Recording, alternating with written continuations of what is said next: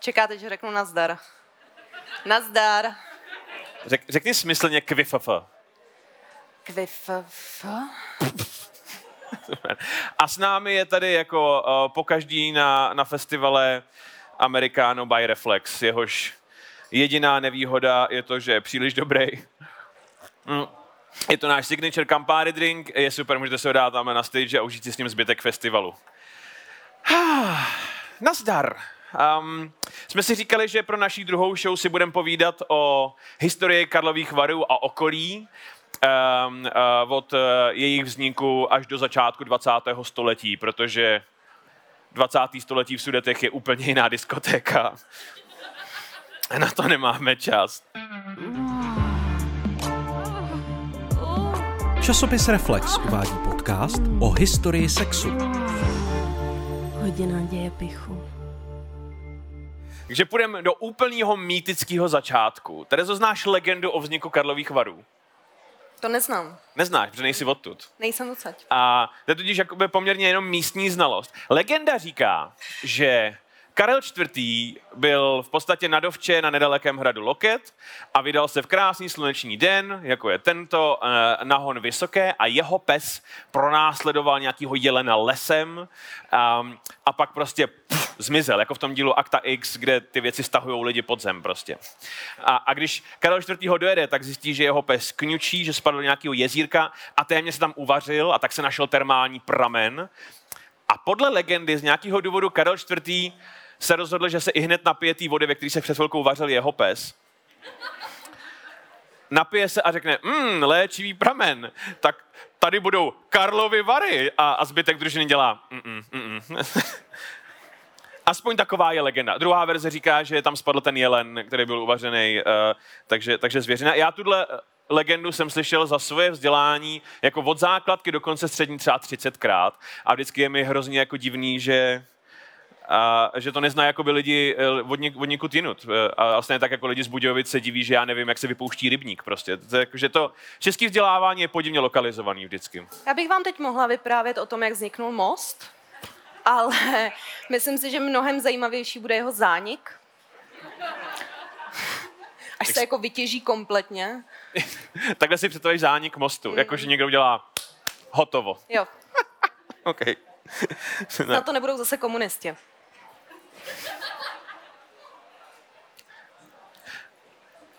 Vy máte ten váš naštorc kostel poměrně nově vysvěcený teď, že jo? Dostalo se to ke mně, no. Jo. Že už ho máme vysvěcené. Je hičmo, ale vysvět... Krása. Je hičmo. Okay. a realita vzniku Karlových varů je pravděpodobně taková. Historici a archeologové našli důkazy o místním osídlení už od doby kamenný a pak máme kontinuální důkazy o místním osídlení Eh, ke konci doby bronzový, eh, což u nás znamená nějaký konec druhého tisíciletí před naším letopočtem. Konec takzvané unětické kultury, což je reálný archeologický termín. Dneska je unětická kultura pravděpodobně, nevím, deset kousků za večer. Jakoby. A a historici soudí, že místní osídlení mělo vždycky co dělat, jak si s těmi termálními prameny, že ty léčivé efekty té vody byly známé jako vždycky. Nicméně První písemná zmínka o Karlových Varech pochází právě ze 70. let 14. století, kdy eh, tady již existující osada dostala právě od Karla IV. název Teplé lázně u Lokte. Ono se to totiž nezdá, ale Karel IV. Eh, nepojmenovával všechny věci po sobě. všechny ty uh, jeho věci jako most, univerzita, Vary dostali Eh, dostali název až staletí po, po tom, co zemřel, eh, protože to tak dneska nevypadá. Jakoby. Pamatujete si ještě, když jsme měli růzeně? Myslíte, že Vašek chtěl, jakože sedí a říká, hm, Dášo, já bych hm, chtěl letiště, že? a ona mu říká, já nevím, no, Vašku, jak asi lepší než po Olze. Nechceš pivovar třeba? Ne, letiště, děkuju. A Karel IV. Měl, eh, měl vůbec zajímavý vztah ke Karlovým varům. Eh, on totiž eh, tady byl vězněný jako malý na hradě Loket. O tomhle si někdy dáme jakoby celou epizodu hodiny dějepichu. Můžete se napít. Samostatný díl. Samostatný díl. Totiž během éry války dvou královen, což byl politický spor mezi Eliškou Přemyslovnou a její jenom o pár let starší macechou Eliškou Rejčkou, tady začátkem jaksi 14. století. A Jan Lucemburský, Karlův otec, podle všeho píchal v obě Elišky. A jednak svoji ženu a jednak jenom její o pár let starší nevlastní matku. A... Jsem viděla na internetu teď nedávno. Jo, jo, to je populární video. A Eliška Rejčka totiž měla svého nejvěrnějšího druha, ten se jmenoval Jindřich z Lipe a oni byli nejsilnější politický power couple českých zemí e, ve své éře. A Jan Lucemburský nejdřív proti něm maličko brojil, dokonce nechal Jindřicha uvěznit, ale pak ho na nátlak český šlechty pustil a dokonce se s celým tady tím párem zpřátelil. A pravděpodobně to byli tady ty dva lidi, e, který nakukali e, Janovi Lucemburskému, což nemáme nejmenší tušení, jestli je to lež nebo pravda, ale ale tvrdili mu, že Eliška Přemyslovna, která neměla ke svému manželovi zrovna vřelý vztah, se ho chystá odstavit od trůnu co nejdřív, aby mohl co nejdřív nastoupit na trůn jeho syn Václav, později známý jako Karel IV. A, a Eliška právě sídlila s Karlem eh, na lokti a tady máme citáci přímo, eh, přímo z Palackýho. Cituji.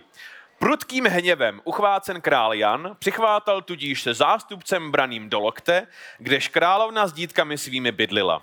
Do hradu stoupy, vkázal hned, aby posádka tamnější opustíc místa svá na věžích a zdích, postoupila jich lidem nově od něho přivedeným a když oni zaraženi rozkazem tak nenadálím, odstli se na rozpacích, kázal hned stříleti do nich. jako do nepřátel. Eh, královna ulekla se náramně, domnívajíc se zpočátku, že manžel její snad smyslem se pominul, ale z klamu svého brzy vyvedena jest, když on nejen od nejvěrnějších jejich služebníků a služebnic, ale i od všech dítek Jify odloučiv, do mělníka ji poslal, kdežto s skromnou družinou život svůj v osamělosti trávit měla.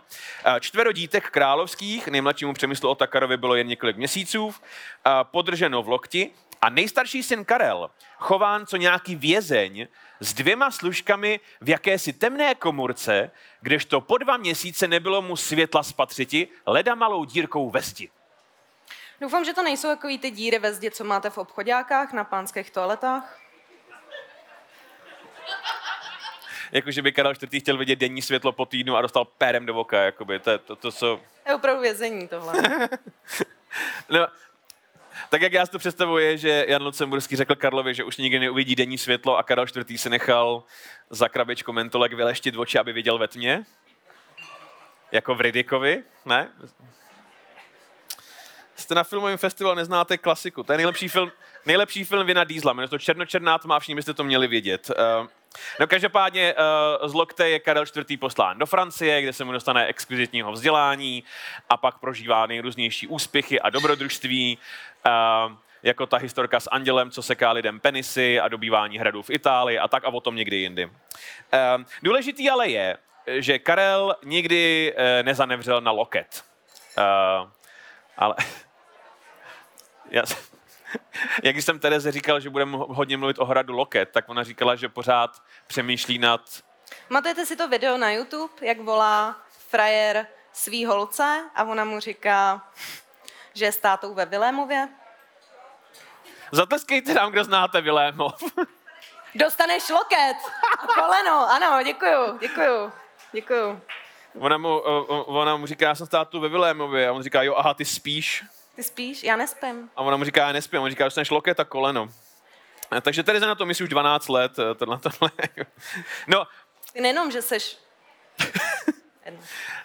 um, jsi úplně debil... No to je jedno.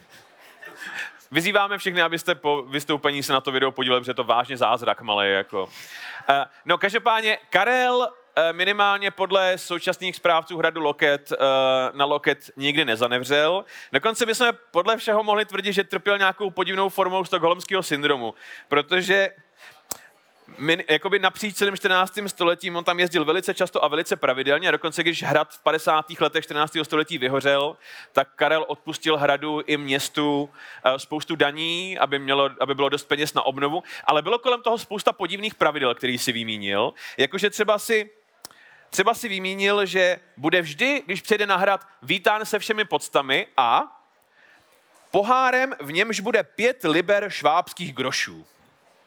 Proč? Nevím, je to prostě divný. Jako. Lepší než pět liber švábů? Pět liber švábů. To podle mě že jdou lidi v posilovnách, jako v proteinových tyčinkách. Uh, to. Nebo on v tom sklepě třeba. Glory Hall a Šváby, to bylo dva měsíce Karla? IV. Jo, Co jo. tomu říká? Glory Hall? Glory Hall se tomu říká. Aha. Což veli, velice jaksi ironicky. a Lo- Loket, eh, Hrad Loket na svých we- webovkách uvádí dva důkazy, eh, že Karel měl eh, k hradu vřelej vztah. Ten první má být o tom, že když Jan Lucemburský totiž nechal Hrad Loket zastavit, aby mohl financovat své dobrodružství v zahraničí a když se potom Karel stal králem a později císařem, tak koupil loket zpátky. A ta druhá věc říká, že on, Karel IV. do svého plánovaného zákonníku zanesl doložku, že hrad loket se nikdy nesmí dostat z majetku české koruny. Což, uh, ale jednak on je to jakoby velice příjemně strategicky umístěný hrad, když se jede z Prahy do Německa, tak je to zhruba na půl cesty a je dobře postavený a, a, a Jan Lucemburský zastavil polovinu českých zemí na své dobrodružství a Karel všechno to koupil zpátky, takže nevím, jestli jsou to úplně důkazy. Taky já si představuji teda, jak Lucemburský zastavuje hrady, jak, jak, jak, um, jak v mistrech zastavárny, víš, jakože přijde a Mám tady hrad. Kolik si myslíte, že? Kolik? 10, 10 milionů. grošů. Dám mám jeden.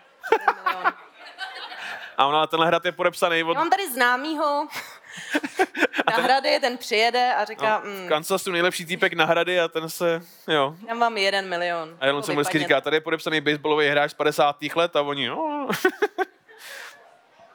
eh, eh, no, je prostě možný, že Karel IV. měl skutečně loket rád, je možný, že mu ten hrad byl úplně volný, je možný, že ho k smrti nenáviděl, ale jako moudrý vládař si nenechal od svých emocí kázat do vládnutí.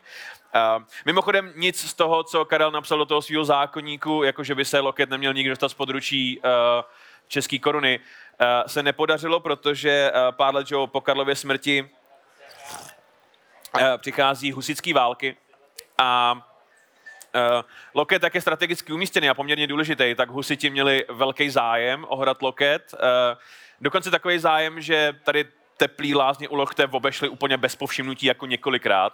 Husiti se pokoušeli dobít hrad Loket třikrát v roce 1420, 27 a 29 a ani jednou se jim... docela tradičně. Jo, až se z toho stal festival. Lidi přijedou, táboří se pod hradem, zpívá se. Nikdo neví, kde se ta tradice vzala původně. Jo. Si opět bušty a Hrad padl až uh, o pár let později, když nastal spor mezi aristokrací na hradě a měšťany ve městě Loket, takže by se dalo jakoby říct, že hrad padl zevnitř. A on totiž taky to, on totiž Loket, uh, uh, Loket byl cílem husitů, protože Loket se rozhodl, že se postaví na stranu jediného pravého českého krále, císaře Zikmunda. Uh, takže když hrad padl, tak Zikmund uh, zastavil hrad Loket uh, svýmu tehdejšímu tajemníkovi Kašparu Šlikovi.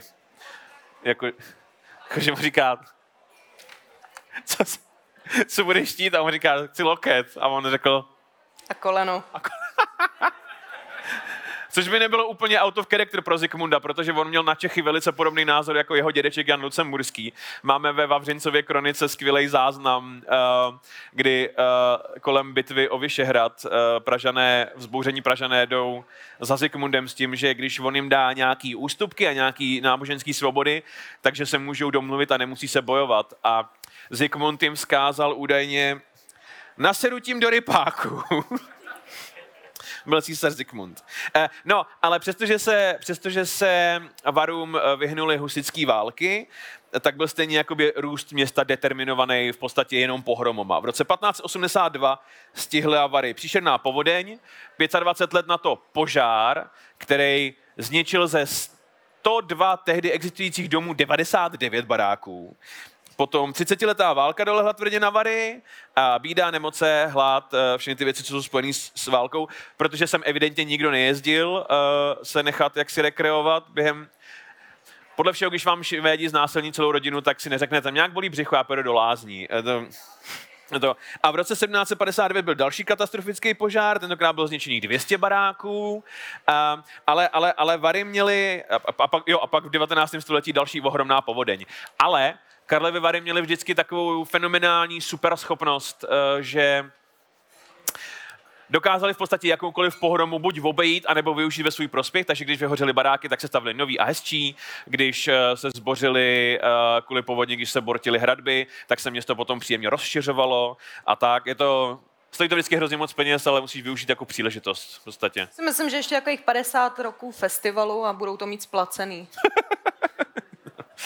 uh, no. Um, no a vždycky, když skončila válka, tak, tak se znovu, samozřejmě obnovil tady ten uh, cestovatelský, cestovní ruch a lázeňský průmysl. Na tom jsou Vary postavený. A to nejenom jakoby pro Čechy a Němce v této oblasti, ale v podstatě celosvětově už za raného novověku. Uh, hodně se toho v posledních letech, samozřejmě na posledních 30 letech namluvilo o, o té hromadě ruského kapitálu, který byl jako nasypaný do města, ale ten ruský kapitál tady má jako historický základ. To, co, to, co Karlovy Vary v podstatě, no tenkrát ještě Karlovy Rázně, on se jmenoval nejdřív Teplé lázně u Lokte, potom Karlovy Lázně a později Karlovy Vary. A to, co město postavilo na mapu a co je proslavilo, byly dvě návštěvy ruského cara Petra Velikého v roce 1711 a 1712, protože Rusové, uh, Rus, Rusové umí udělat neznámý město známý po celém světě, že jo? Třeba Bachmut. Třeba Bachmut. Nikdo o něm nikdy neslyšel a teď je to mimořádně slavný město. No, um, faktem je, že Karel IV. tady s tím, tím založením, on, on přidělil tady Karlovým Marům status královského města, um, a dal, jim poměrně, dal, dal vám poměrně nízký daně, uh, ale bylo to celý podmíněný právě tím lázeňstvím, těma termálními pramenami a to lázeňství bylo hluboce zakódované do DNA města od samého jako počátku. Uh, Uh, oni totiž... Uh, Karel IV. napsal do, do, do pravidel fungování varu, že budou nízký daně, pokud budou léčit bohaté i chudé, kteří sem přijedou. A což uh, je hrdá tradice dodnes, že jo, v podstatě. Že máte, uh, jezdí jsem na festival, jak chudí lidi, tak VIPčka. Já nevím, my to nejsme. My jsme obojí, my jsme obojí, my, my, jsme, my jsme luza uh, na pódiu akorát. Jo, totiž, uh, když... Já si furt myslím, že jsem to z mostu dotáhla docela daleko. Jako. Jako z... až, až do varu. Jako z kostela, z kostela na štorc až sem? Eh. Je máma pišná? Já ne, si ji zeptám, já totiž tady odsaď jedu do mostu, takže pro mě dovolená nekončí. Eh, když jsem říkal, že sem jezdili bohatí i chudí a mohli se léčit bohatí i chudí, tak je to pravda, ale to neznamenalo, že obě tady ty skupiny sem jezdili za stejných podmínek. Ehm, protože eh, zatímco bohatí platili za, za svůj lázeňský pobyt, tak chudí lidé mohli být léčeni a byli ubytováni zdarma. Byl na to speciální hromadný ubytování, měl to špitál u svatého ducha, tady u, u řeky Teplý. A bylo to teda jakoby velký a veřejný, takže jste spali v místnosti s dalšíma 50 lidma, byla mužská a ženská sekce. A mimochodem, eh, já jsem z Horního Slavkova, což je městečko tady nedaleko. Nějaký Slavkov tady? Woo! Yeah. Jak není nikdy nikdo pišnej. Šnělej, tady. uh, no a horní... Líbí, jak pan křičel Chomutov, že nikdy nikdo neřekne. Je tady někdo z Chomutova? ne. To není pravda. To není pravda. Měli jste dřív KFC, máte Globus, ale jakoby... Většinou... Odkud jste? Většinou, když se lidi ptají, většinou, když se tady lidi ptají, jestli není někdo z Chomutova, jak je to, není tady někdo z Chomutova, že ne? no ale jsem, co jsem chtěl říct, špitál u svatého ducha, platil Horní Slavkov, náš hornický úřad, eh, platil celou tu vaší srandu. My jsme platili vaší nemocnici z nějakého důvodu. Uh, uh, no, ale pozor, abyste se dostali tady do lázní jako, jako chudej člověk, tak jste museli přijít do města s pasem, což byla věc 16., 17., 18. století. Měli jste cestovní pas, který vám zaručoval cestu z města do města a museli jste sebou mít něco, čemu se říkalo osvědčení o zdravém povětří. Což to my v Mostě nemáme vedle litvínovský chemičky teda. V podstatě to znamenalo, uh, že nejste na, máte dokument, který prokazuje, že nejste nakaženi nějakou příšernou chorobou a že nikoho nenakazíte. Máme tady dokonce, jak si celý tak Břevary vydávali tady ten, eh, tady ten Glade taky, a, a citace je, my, purkmistr a rada císařského města Karlovy Vary, potvrzujeme a dáváme tímto uh, veřejně na vědomí, že u nás ve městě, stejně jako v jeho okolí, chvála Pánu Bohu, je čerstvý, zdravý a čistý vzduch, také, že zde nejsou žádné přenosné a nakažlivé nemoci. Toto na náležitou prozbu dosvědčujeme tomu, Janu Studničkovi, který se zde přiší své bídě a chudobě šest týdnů léčil a užíval křesťanské almužny, jenž se rozhodl opět odejít a jinde pokorně žádat křesťany s dobrým srdcem o pomoc. Nechť mu je umožněn všude ochotně volný průchod, pomoc a doprava současně s pasem, což tvrzujeme obecními malými městskými pečetěmi. Tak se stalo v císařských Karlových Varech dne 1718. Covid pas. To je to, co to je, je to covid pas. Na, na, naproti tomu v novověku ty, ty bohatí lidé, ty byli vítáni jaksi už zdaleka. Uh, vyvěš, uh, za prvý s velkou slávou vyvěšovaly se uh, fáborky, transparenty, uh, troubilo se na trubky a, a často hoteliéři a lidi, kteří nabízeli ubytování, vybíhali za město, aby byli první, kdo bohatým lidem nabídne ubytování.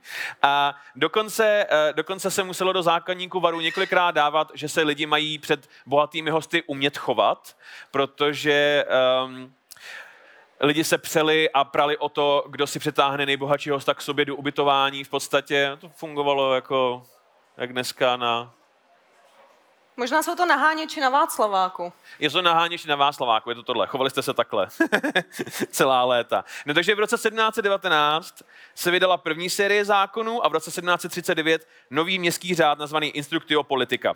A ten se snažil právě redukovat nedůstojné chování varských hoteliérů. Za nahánění a pře ještě nebyly pokuty, ale už byla pokuta za to, že uh, jste se pokusili přitáhnout uh, bohatýho hosta už někomu z ubytování zpátky k sobě. To se byl údajně rozšířený problém.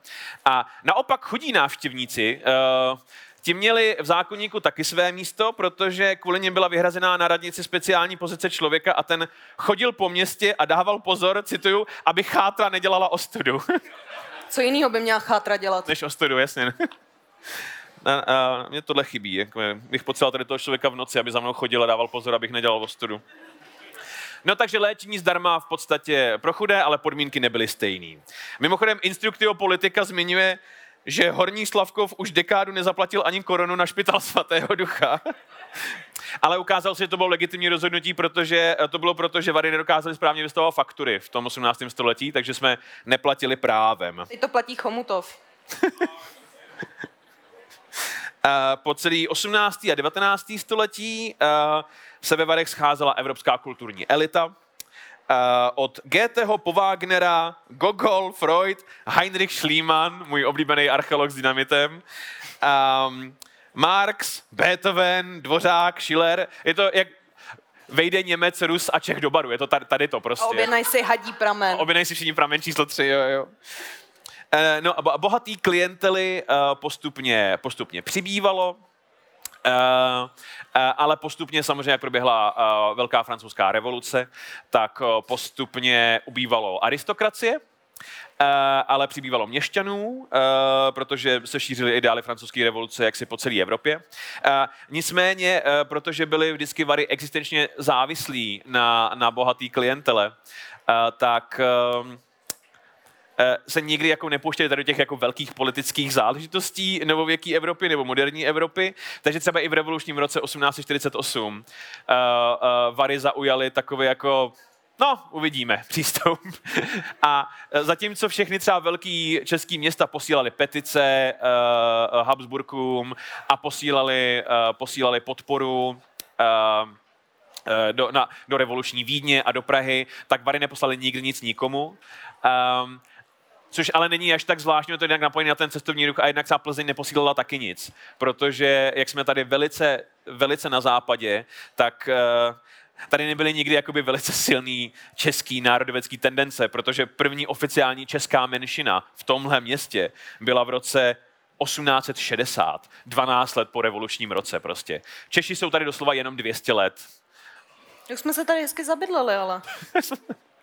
to je totiž naše super schopnost, my si to umíme udělat pěkný. Jo.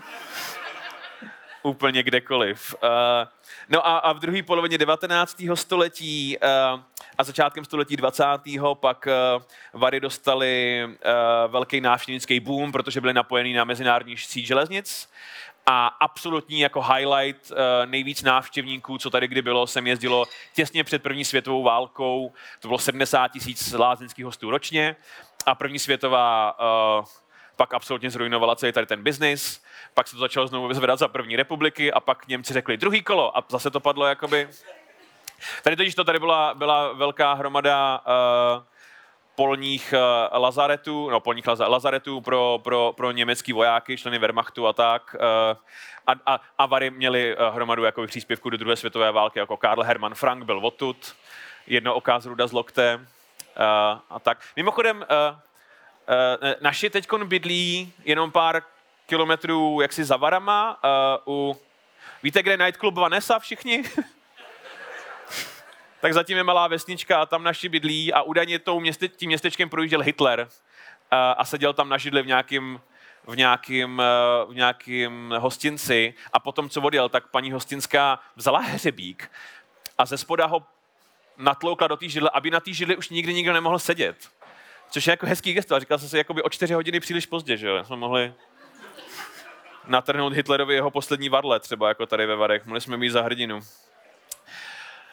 Takže tak, my jsme totiž to, my jsme totiž eh, na minulém vystoupení jsme se lekli, že máme příliš mnoho látky a příliš málo časového prostoru, takže jsme tomuhle dílu dali nožičky a teď máme opačný problém. Takže, Terezo, ujmeš se otázek? Mm-hmm. Do toho. První otázka. Co je samozřejmě vrcholem karlovarské kuchyně? Za A. Karlovarské knedlíky a vařený pes. Tradičně. Za B. Husa podlévaná pramenem číslo 7. Za C. Lázeňské poplatky hradí... Horní, Horní Slavkov. Slavkov. Horní Slavkov hradí lázeňské poplatky. Takže? Je to za C. Je to rozho- rozhodně stoprocentně bez pochyb za C. Druhá otázka. Co by se mělo udělat s hradem Loket? Za A. Měl by i nadále sloužit jako nejhorší děcák na světě? Za B. Měla by na něm být speciální expozice Výchova ve středověku? Za C. Měl by si dát z okna. Loket z okna, přátelé. Loket z okna. Kdyby nezazněl Ektor, tak to by nebyla hodina dějepichu. No je to za C. Je to, za je to loket z okna. A třetí otázka, jak by se měly ve, skutečno, ve skutečnosti jmenovat Karlovy Vary? Varlovy Káry. Honzo, proč? Protože je mi sedm. Je ti sedm. To byl hrozně rozšířený vtip u nás na, základ, na základce. Říkali jsme tomu Varlovy Káry prostě a dělali jsme Aaaa! A vidíte, jak nám ten vysoký standard humoru zůstal všem. No. Za B Vilémov. Vilémov. A za C Karlovy varovné signály stokholmského syndromu. Je to za C. Fakt, já myslím, že za A. no takže to byla krvavá historie Karlových varů, přátelé. A když máme uh, trochu času a prostoru, jak si užíváš festival, Terezo? Na podruhé. Tereza je tady podruhé. Nemyslím na festivalu, pod, jakože je na druhém ročníku. Ne, ona přijela na minulou show, odjela a teď je tady podruhé. Takhle, takhle to myslím. Je to super, já jsem přijela včera a večer mi Honza psal, co jdeš dělat, jdeš na party nebo na mojet, někam na drink a já říkám, ne, plavu v bazénu hotelovém a pak půjdu spát. Takže máma bude pyšná. Je, je. Je to, je. To a mimochodem na každém našem vystoupení, my jsme totiž dělali pár vystoupení s Přepište dějiny podcastem. A vždycky skončíme vystoupení a oni mají třeba hodinový blok dotazů, ale lidi se ptají na nejrůznější historické věci, politické věci, všechno možný. První otázka byla, kdy se ptali uh, profesoru z Přepište dějiny na našem prvním crossover v Rock Café, máte tohle zapotřebí? a Groman dělal, eh. A pan Stehlík říkal, já mám osm dětí, takže... Uh, point je, že nás se nikdy nikdo na nic neptá, asi proto mají lidi důvod. Ale kdybyste vy chtěli mít nějaký dotaz, tak určitě můžete. Třeba záchody jsou tady, kdybyste chtěli vědět. Americano by Reflex je jedna ku jedný... Uh, Honza míchal, uh, míchal tenhle ten drink. S alchymistickou chirurgickou přesností. A míchá je... ho do, do dneška jako ve 4 ráno na pokoji. jsem si pořídil všechny, všechny uh, ingredience a teď je ze mě alchymista. Um, je, to, je to jedna ku jedný uh, červený vermut, kampáry, dolí sodovkou, led, uh, plátek pomeranče a jste golden, je to skvělý. Nemáte dotaz, že ne? Nás se nikdo nic neptá. No tak se podívejte na nás, že jo? Kdo by se nás na co ptal, jakoby. No dobře, tak to zabalíme, Terezo. Ne, seďte, to, tak tady budeme prostě 10 minut. Nechoďte ještě. Terezo, co byl tvůj nejoblíbenější díl hodiny dějepichu so far? Na cestě. Který? Měli jsme jich asi sedm totiž. A všechny byly dobrý. Kromě Karla Hermana Franka. Ani na cesty tady neumíme pořádně. Jakoby. Ne. Můžeme už... Ještě, ještě ne. Ano. Dobrý den. Dobrý den. Eh, mě by zajímalo, jestli, vy, jestli plánujete nějaký samostatný živý uh, podcast, třeba v Praze nebo tak někdy. Koukáte jenom na mě, to mě jako, děsí. Jako Tereza. Oba dva, já bych jako oba dva rád viděl. Jo, určitě oba. No my jsme dělali velmi populární Dobývání Vídně. Dobývání Vídně. Se divím, že tady nezazněl dotaz, který mi chodí každý den do zpráv. Nemyslím teda ten, jestli Terezo, uděláš mi soukromou hodinu dějepichu, ale myslím, uh, bude dobývání Vídně, tak ano, bude. Budeme mít záznam z dobývání Vídně a plánujeme na podzim uh, zase rok kafe, tak se na vás budeme těšit. Dokonce už máme vymyslený téma. Dokonce půjdeme i do Brna. Uh, no byli jsme dvakrát v Ostravě, tak jako Brno nás nemine, že jo. Brno si dělali tak už ale. Chceme propálit téma o, o to? Uh, podzimních, podzimních vystoupení, nebo je budeme napínat ještě? Okay, bude to Kleopatra s Cezarem. Bude to největší love story starověku. A budeme mít kostýmy u toho. Honza bude Kleopatra. Jako Tereze ta legionářská zbroj sluší. Já jsem jako... Ale proti gustu, viď? No tak jo, my vám moc krát děkujeme, byli jste fantastický publikum, jakože vážně fantastický. Je od vás hrozně hezký, že jste ochotni všechno tom zmatku tady stát a, a, a, poslouchat uh, historickou lekci s debilníma vtipama. Jsme vám strašně vděční, byli jste famózní a uvidíme se. A uvidíme se.